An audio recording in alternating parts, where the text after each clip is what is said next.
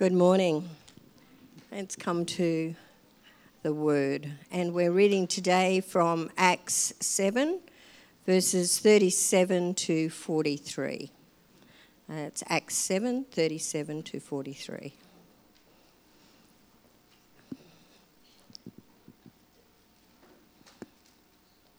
This is the Moses who told the Israelites, God will raise up for you a prophet like me from your own people. He was in the assembly in the wilderness with the angel who spoke to him on Mount Sinai and with our ancestors, and he received living words to pass on to us.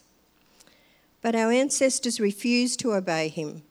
Instead, they rejected him in their hearts and turned back to Egypt. They told Aaron, Make us gods who will go before us. As for this fellow Moses, who led us out of Egypt, we don't know him. What has happened to him? That was the time that May, that was the time they made an idol in the form of a calf. They brought sacrifices to it and revelled in what their own hands had made. But God turned away from them and gave them over to the worship of the sun, the moon, and the stars. This agrees with what was written in the book of the prophets. Did you bring the sacrifices and offerings 40 years in the wilderness, people of Israel? You have taken up the tabernacle of Moloch and the star of your god Rephan and the idols you made to worship. Therefore, I will send you into exile beyond Babylon. This is God's word.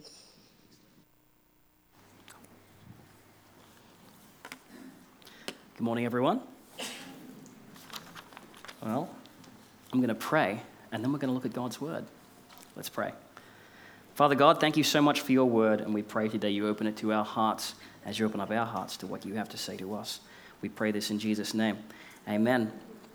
So, that reading is from uh, the speech that Stephen makes before the Sanhedrin in the um, book of Acts there. Um, and he refers back to this, this golden calf incident, one of the better known incidents um, in Exodus and the Old Testament there. It's kind of the, the beginning, like the, the, the, uh, the seminal tragedy um, of the Jewish people, of the Hebrew people there, because it shows this beginning behavior to turn to idols, which they're going to wrestle with for like a thousand years. Um, they never quite get over this idolatry thing until they get back from Babylon after their exile much later on, and even then, only in so much. Um, and so that's where we are in our journey through the book of Exodus today. Uh, the good news is uh, last week we were going through four chapters. This week we're going through just one. So we're more likely to be able to, we'll be able to actually go through the entire chapter. We'll go through it step by step and look at it. Um, the more challenging news is it's not a small chapter, um, and there's a lot to talk about in it. So we're going to jump into it. Um, I'm going to read out the whole chapter through my sermon, so I won't do a preliminary reading here. Um, but for the last few weeks, we've been working through the second half of Exodus. Um, and that's the bit without all the hailstones and the flying frogs and whatnot. Um, this is the part of Exodus where many attempts to read through the Bible cover to cover begin to lose traction and momentum, and they finally sort of peter out halfway through Leviticus next door. Um, we've seen God speaking to Moses in these chapters. God's been giving him instructions on how to establish the worship of God in this young nation built on these freed slaves from Egypt. He gives Moses instructions on how to make the Ark of the Covenant uh, the, the golden ark that's going to be so important for them later on, how to make the tent of meeting, um, the altar, the altar of incense, the clothes for the priest, the incense for the priest, the oil for the priest. God gives Moses a whole bunch of instructions on how to establish the worship of the God of Israel by making his priests and his people distinct, by instilling tradition, by commemorating, by offering sacrifice. Everything is going to be part of the Jewish religion that starts here. This is the thing that is, everything else is going to be built on. And chapter 32 shows us, begins by showing us what's been happening at the bottom of the mountain while Moses is up top. Um, because remember, Moses was up there for 40 days and 40 nights. That's a long time to have walked up a mountain and vanished into a divine cloud. Um, we don't know what Moses experienced during most of that time, other than the stuff that's recorded in Scripture here. But if you read out end to end, what, what Moses is told to tell to the people from his time in that cloud, it would take maybe a couple of hours if you read slowly. He's up there for 40 days. What do they talk about? Who can tell? Um, but we can break up this chapter into four parts, like so. Uh, the narrative cuts back to the people on the ground talking to Aaron sometime before Moses is finished at the top of the mountain. In our summary here, that's verses 1 to 6. Um, then the focus shifts back up the mountain where God is talking to Moses, and he tells Moses that he's going to wipe Israel out for this sin. It's so grievous to him. It happens so freshly after they've established this covenant that God decides it's going to be better just to eradicate Israel, rebuild the nation through Moses, and kind of start again. Then Moses steps in, he intercedes for the people. Um, in the plain reading of the text, it comes off as if Moses is talking God out of this sort of rash overreaction, which is an interesting way for Scripture to put this. And the third scene has Moses descend from the mountain and then himself kind of go nuts in reaction to this, um, perhaps justifiably nuts. He takes some pretty extreme measures to rally the people who are completely out of control. And then in the final six verses, Moses and God speak about the lasting punishment for this sin, what's going to happen as a result of it. Now, this is a much more familiar part of the Exodus story than the talk about the different threads and stuff used in the cloth the priests are going to wear. It's quite a ride, quite a gear change out of the last several chapters, um, full of precise measurements and golden instruments. So let's go through it step by step, starting at verse 1. When the people saw that Moses was so long in coming down from the mountain, they gathered around Aaron and said, Come, make us gods who will go before us. As for this fellow Moses who brought us up out of Egypt, we don't know what has happened to him. Moses has been gone for weeks and weeks at this point. We're not told precisely at what point they're saying this, but he's obviously been gone long enough that they seem to be pretty sure he's not coming back. The Jews are standing there. They've got their piles of loot taken from Egypt their gold, their wine, animals that could very easily be slaughtered and roasted for feasting, because these are former slaves. They don't get a lot of feasts. Um, when was the last time they feasted, if ever? Probably not. Um, they get restless, they get worried, and they eventually decide that Moses isn't coming back from the mountaintop. Maybe, like Enoch in their legendary ancestry, he's been carried off into heaven and they shouldn't expect to see him again. But they certainly don't know. And they do something which seems to us, retrospectively, very dumb. But they must have thought it made sense to them at the very least. They ask Aaron to make them gods, or a god, um, who will go before them. Now, how do you go from seeing God's miracles in their absolutely most dramatic frog raining, sea parting power, um, and then go shopping for new gods a few weeks later? It's hard to imagine, but that's the situation we've been given here. And readers have struggled with that question for many years, and they usually conclude one of two things. Either this golden calf that's made here is meant to represent the actual, true, and living God, the one who led them out of Egypt, um, and their sin was trying to depict him in an idol. They shouldn't have tried to capture his image in this golden calf, and that's what uh, vexed God so much there. Or alternatively, it's an incredibly dumb thing to do, but it just shows how corrupt and fallen humans are. It's the most majestic and like fabulous miracles that God does visually in the Bible, and then the most fantastic failure immediately after it by humans. Kind of a side by side, God at his best, humanity at their least impressive. I'm going to give you a bit of a third option a little bit later. But for now, Aaron, we've got um, Aaron who's just learned, we've just learned that Aaron is going to be the high priest, right? He's going to be the leader of God's priests in Israel. And he yields to the demand that the people are giving to him here in verses 2 to 4. Aaron answered them, saying, Take off the gold earrings that your wives, your sons, and your daughters are wearing and bring them to me. So all the people took off their earrings and they brought them to Aaron. He took what they handed him and made into an idol, made into an idol cast into the shape of a calf, fashioning it with a tool. Then they said, These are your gods, Israel, who brought you out of Egypt. So Aaron makes them an idol to worship. You get the impression that Aaron is hesitant. He's maybe trying to stall and minimize this effort. He doesn't completely buy into this need to make an idol. I mean, they come to him and he, like, seems to capitulate because he's got thousands and thousands of people demanding this from him. Um, but he makes a calf. And this is not a random animal choice either. For your sort of ancient Near Eastern countries and their various uh, pantheons of, of gods, it's, it's reasonably common for them to have oxen and cattle, and for that matter, to depict their gods riding on oxen and cattle and on calves. And so the God of Israel, in fact, Yahweh, our God himself, appears in Scripture sometimes riding on the cherubim, right? This kind of uh, beast type angel, which has, among other things, an ox's head. So I think it's, it's, there's a credible idea that this is Aaron trying to maybe make what he'd consider maybe an empty seat for God. And then it's like, I'll make you an idol, but it's not actually God. And we know that God's riding above this somewhere. But as soon as he makes it, the people go, up, oh, these are the gods who led us out of Egypt. So that goes pretty badly, pretty quickly.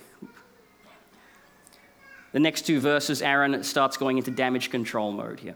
Um, Aaron says in verse 5 and 6 When Aaron saw this, he built an altar in front of the calf and announced, Tomorrow there will be a festival to the Lord, not the calf. So the next day, the people rose early and sacrificed burnt offerings and presented fellowship offerings. They're doing the kinds of offerings that God requires before this calf. Afterwards, they sat down to eat and then drink and got up to indulge in revelry. And this is interesting because Aaron appears like he's trying to steer this anxious mob away from their instinct to be idolatrous back to worshiping the true God. He's trying to be a priest. He makes an altar. He guides them through appropriate sacrifices, the burnt and the fellowship offerings. Um, he makes the, the festival explicitly about the Lord, about the actual God of Israel. And then the feasting starts, and the drinking starts, and the drunken revelry starts. And these verses don't say specifically what the revelry entails, but I will leave that to your sanctified imaginations. Um, it probably isn't square dancing and it definitely is not becoming of God's people. Aaron totally loses control of these rowdy thousands. And that's the end of scene one.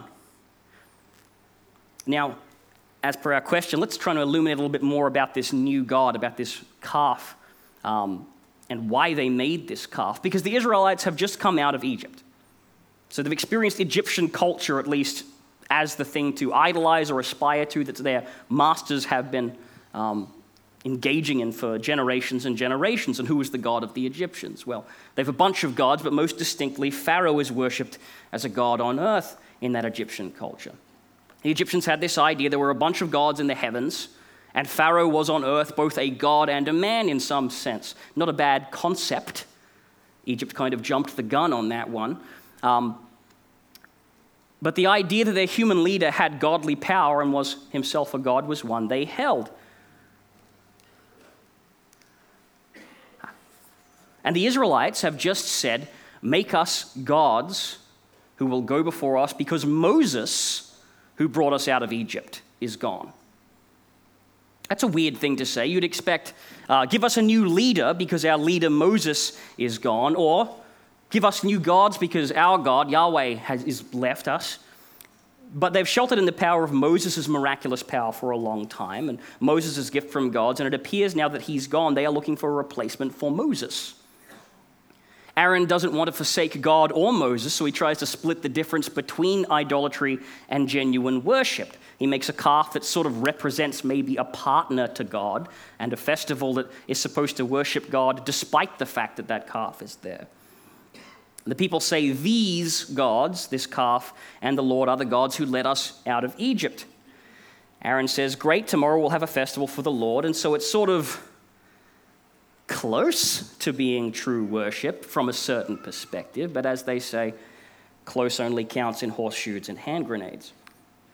God is not impressed, uh, and we'll talk more about why as we move through this chapter. I think skips twice. Yes, okay. Moses intercedes next in the next scene. We go back to the top of the mountain. So we've, um, we've seen what happens while Moses is away at the bottom of the mountain. Uh, now we see what's happening at the mountain top, and it's kind of sad because after 40 days of Moses basking in the intimate personal presence of God and getting all of these commands about how beautiful and dignified the worship of God is going to be, God finally winds down this conversation and says, Go down because your people, whom you brought up out of Egypt, have become corrupt. They have been quick to turn away from what I commanded them and have made for themselves an idol cast in the shape of a calf. They have bowed down to it and sacrificed to it and have said, These are your gods, Israel, who brought you out of Egypt. I have seen these people, the Lord says to Moses, and they are a stiff necked people. Now leave me alone so that my anger may burn against them and that I may destroy them. Then I will make you into a great nation. This is a pretty grave scene. God is threatening to destroy the nation of Israel that he has just rescued and raise it up again through Moses' descendants. The idolatrous revelry at the foot of the mountain is a blasphemy like the kind for which God has previously flooded the world and rebuilt the people through Noah. And I'll flag something now that we'll get into later. You'll notice that God seems to speak in an odd way here like I mentioned before. This all knowing, all seeing, future seeing God, the same yesterday, today, and forever, has just spent 40 days talking to Moses. Part of that discussion has been you're going to have a grand tent of meeting. You're going to have these specific guys make it. You'll have priests who will represent the 12 tribes of Israel. There's some these specific guys down there who are going to make all these ornaments and things. And then it's almost as if an angel comes in from off stage and whispers in God's ear, and then he completely changes direction and says, You know what? Actually, forget all that. I'm going to kill all of these ungrateful degenerates, and we will start again with a new nation. Congratulations, Moses has been promoted to Abraham. Stand aside. Very obvious questions come up out of this. How can an all knowing God change his mind? Uh, how can he be alarmed and made angry by a turn of events that appears to catch him off guard? Well, we'll talk about that later as well. For now, we'll read it the way it's written. on to verses 11 and 12. But Moses sought the favor of the Lord his God. Lord, he says, why should your anger burn against your people, whom you brought out of Egypt with great power and a mighty hand? Why should the Egyptians say, It was with evil intent that he brought them out, to kill them in the mountains and to wipe them off the face of the earth? Turn from your fierce anger, relent, and do not bring disaster on your people. Whoa. There we go. Um, remember your servants, Abraham, Isaac, and Israel, uh, to whom you swore by your own self, I will make your descendants as numerous as the stars in the sky, and I will give your descendants all this land I promised them, and it will be their inheritance forever. Then the Lord relented, or repented, depending on how you translate it, and did not bring on his people the disaster he had threatened. So Moses steps in, he intercedes for the people, he reasons with God. He says, Come on, if you kill everyone, they're going to think you rescued them just to kill them.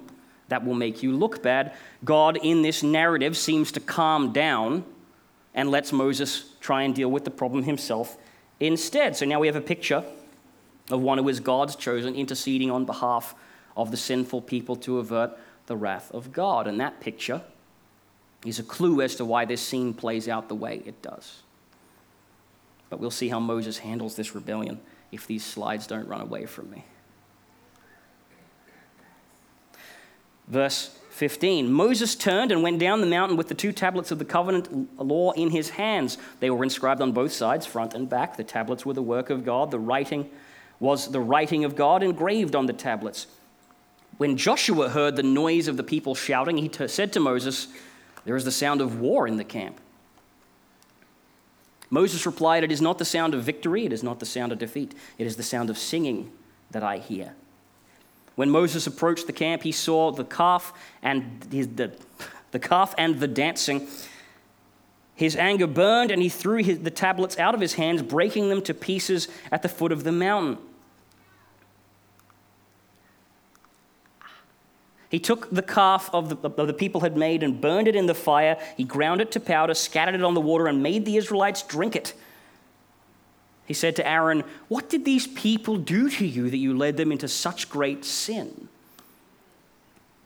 Moses encounters Joshua on his way down the mountain. Joshua's come part way up as a fellow representative of Israel, kind of escorting Moses to the mountaintop, but doesn't go as far in that to go into the cloud where Moses went. So Moses encounters him on the way down.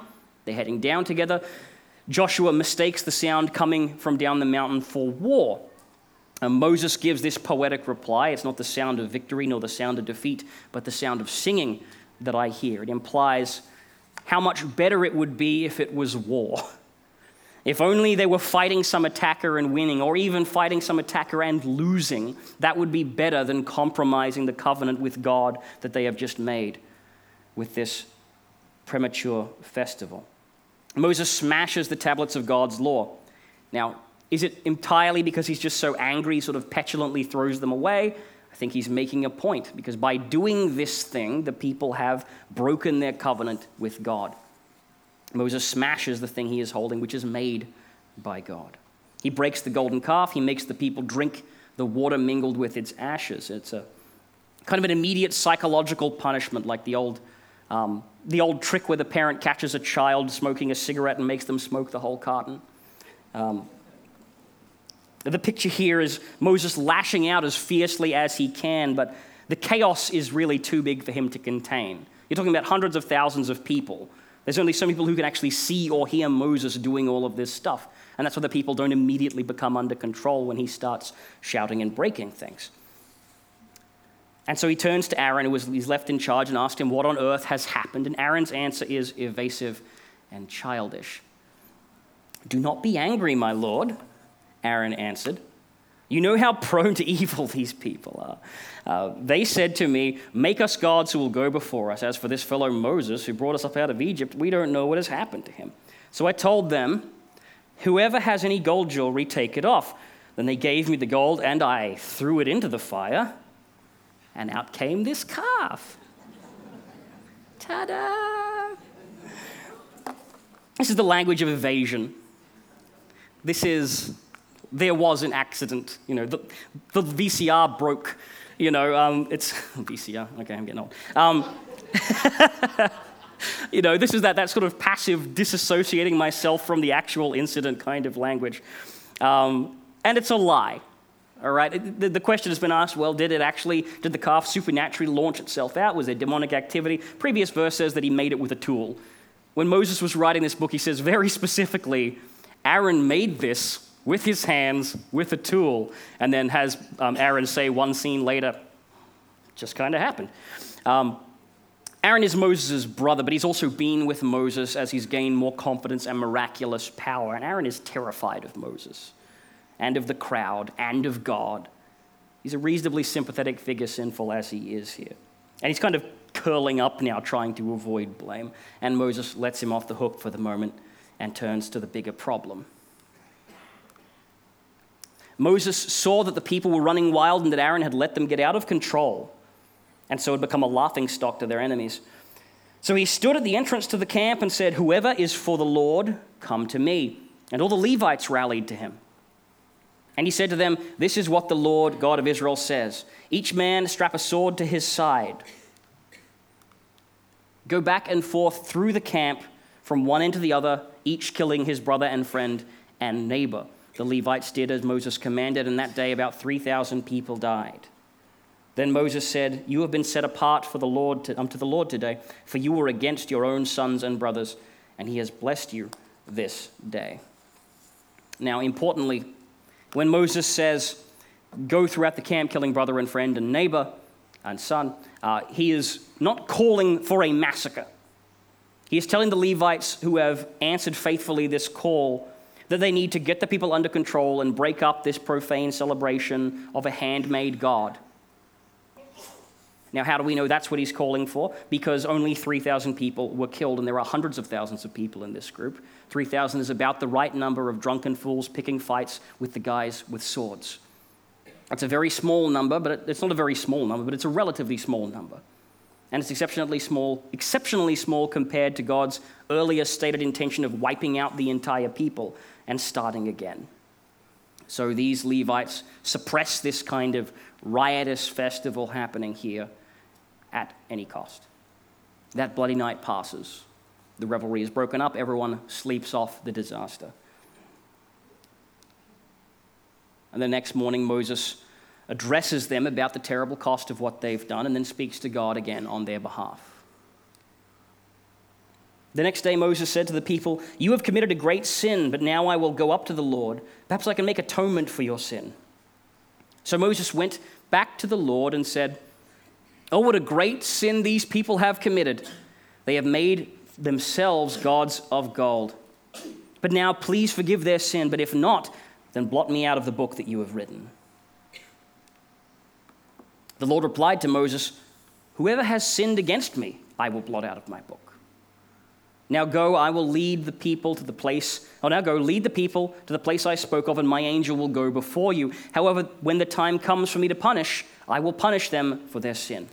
And the Lord struck the people with a plague because of what they did with the calf that Aaron had made. So God speaks with Moses. Moses puts himself on the line and says, If you don't want to forgive them, then I want out of this covenant. Blot me out of your book as well. Moses says, I, I didn't lead these people out, out of Egypt just to um, see them wiped out in the desert. Um, Moses has had success in bargaining with God earlier in this story, restraining God from acting. This time, God puts him back in his place. It's commendable that he has this self sacrificial attitude, but God will choose how he punishes those who sin against him and when he does so. Now, what kind of plague is it that God sends here? How many are killed? It doesn't say. We're not sure. But the Israelites the message for them, in case they appeared to have missed it, is that God sends plagues on people who worship false gods. They should know this. He does this to show them that He alone is God. And the Israelites try to learn this lesson here way, way too late. And they will spend their history trying to learn it over and over again, all the way up until their exile out of the promised land into Babylon. So, three questions spring up here. It's a rich chapter. There are more questions. I recommend reading it in detail yourself, asking a pastor to give you a head start, maybe. But today, let's look at these three. First, what was the sin of the golden calf? Because in the passage, as we read, um, it's a little bit ambiguous as specifically what the problem there was. There's a lot of things it could be. And in Acts, we read at the start, um, it says that they rejected Moses and they turned back to Egypt. In Nehemiah, it says they rejected God and they appointed a leader to take them back to slavery. There's some wiggle room to argue about whether the worst part is that they tried to capture the divine essence in a physical form, but that's not very strong since God's up there on the mountaintop instructing Moses how they're going to make a whole bunch of golden, physical, impressive stuff, some of it golden statues representing the divine. And they can say that, uh, you can say that they rejected God directly, but that seems almost, almost inconceivable that they would completely forget all the divine proof they had just witnessed in their escape from Egypt.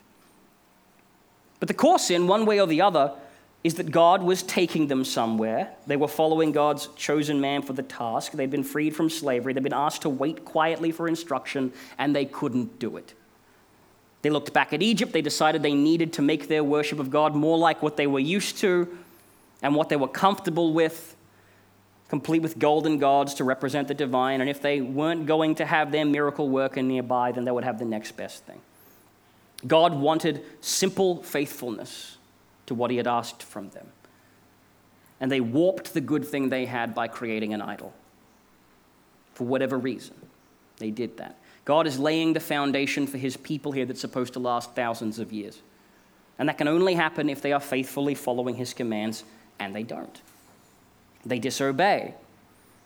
And as long as they are looking anywhere other than their God for guidance and direction, they will continue to fall and disobey and be misled and, um, and be led astray and to incur God's wrath.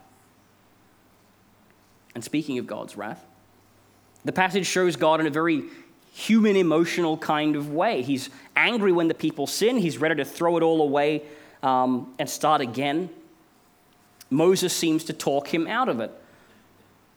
How can we believe both that uh, God is perfect, that he knows all, he has a plan that can't be confounded, his will is always done, and also that he's capable of becoming irrationally uh, angry and then needs to be talked down by people?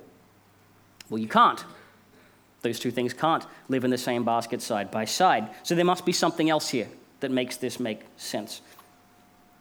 Now, we've talked about progressive revelation before. This is the idea that God reveals a little more of himself over time to additional generations. Each later generation of God's people, on average, knows him a little better than the one before.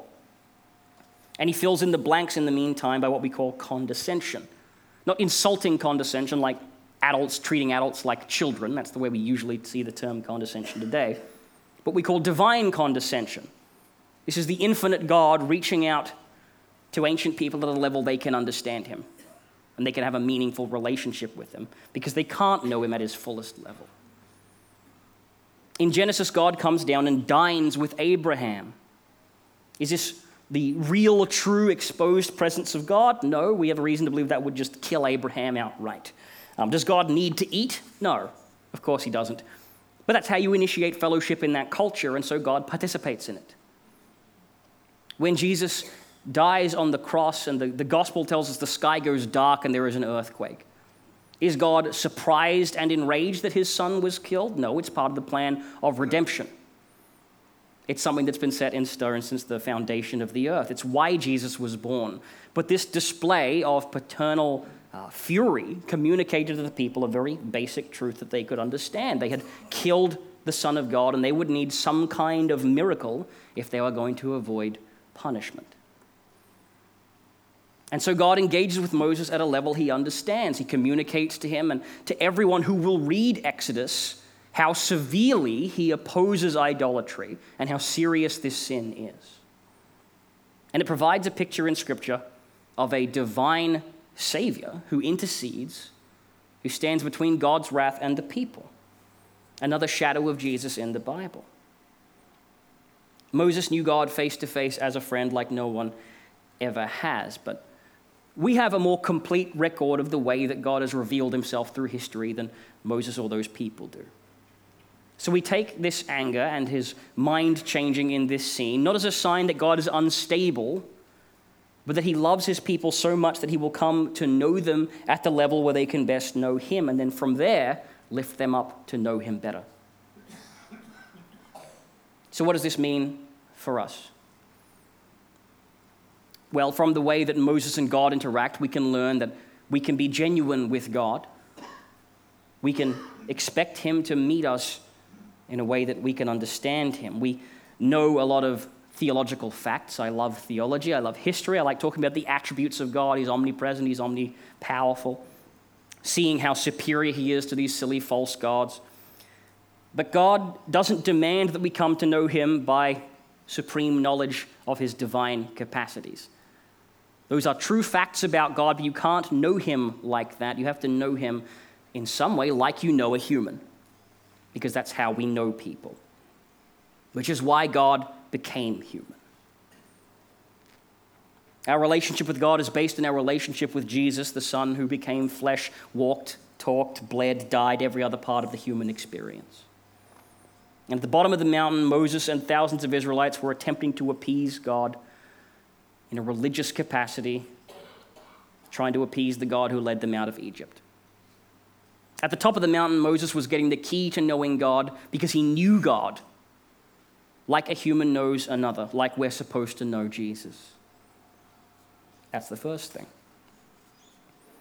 The second thing, however, is the main thrust of the chapter, and to ignore that would be to completely um, undersell God's word. It's a warning about the danger of warping and changing the true nature of worship, what we call idolatry.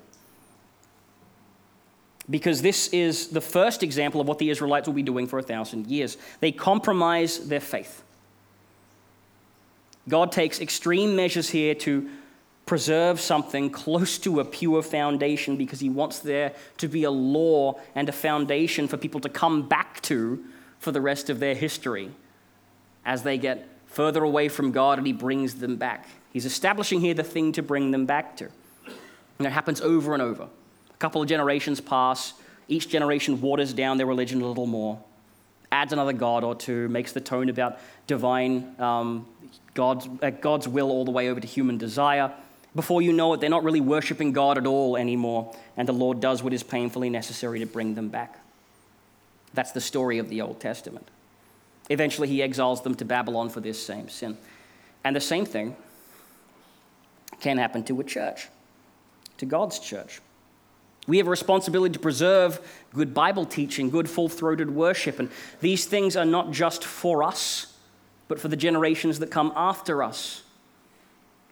Because the way that we worship God, the way that we regard our Savior, is the foundation on which the next generation of believers will build their worship. We don't worship idols. And the fact that we don't worship idols is a, a well worn message you've probably heard in churches before. You know where that message kind of goes. Today's idols are not physical golden gods, they are work, status, sex, love, attention, approval, self righteousness, intellect, independence, wealth, adventure, many others. Many other things that you can place between yourself and God, and in that way ruin your relationship with Him. You may have been told these things many times. You may have been told to watch how you relate to all of these things. Don't let them become idols in your life that get between you and God. This is a true message. I would like to challenge you a little bit further on it. It's entirely possible that you have whichever your thing is under control and it is not an idol for you. You don't idolize travel, you're just passionate about it, you're secure in your faith, you don't, you're not driven by greed, you're just hard worker, you love God, you're blessed to be a blessing, you're doing this right. That's fine, that may be true, but the threat of idolatry extends further than just you. It's to those who learn how to worship God from seeing you. This was Aaron's sin. Is that he compromised his faith in a way he didn't think would ruin it, and the people took that a mile further and completely fell from God. What might be a passion for you which lives happily beside your faith may be an idol for someone else if they copy your faith without your experience with God. The Israelites sinned because they came to Aaron, their high priest, the one from whom they were supposed to gain spiritual insight and wisdom, and he compromised. He decides, I'll make a meaningless calf that doesn't replace God, and then we'll make all the sacrifices to the true God, and that'll kind of be close enough. Aaron knew that that was just a statue he'd made with his own hand. Not one fragment of his faith in God was put into that chunk of metal. But the people who saw their high priest validate that idol learned something else. So if you have control over your idols, what are you, as priests of God's people in this priesthood of all believers, especially in relation to young and new believers, what are you validating in the eyes of those around you? What are you making an idol of for someone else? Because our God was born in flesh and crucified and raised up to draw closer to those people. God has closed the distance, and it's our calling as His people to preach His gospel and to knock down the obstructions and obsessions and idols that lead people away from Him. So let's pray.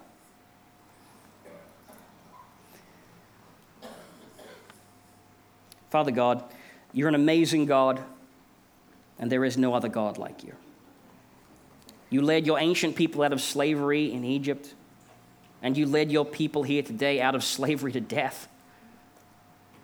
We worship you for how you've set us free, and now, as we go about our lives as your disciples and your priesthood, show us the way to draw people to you and never to obstruct the way to you.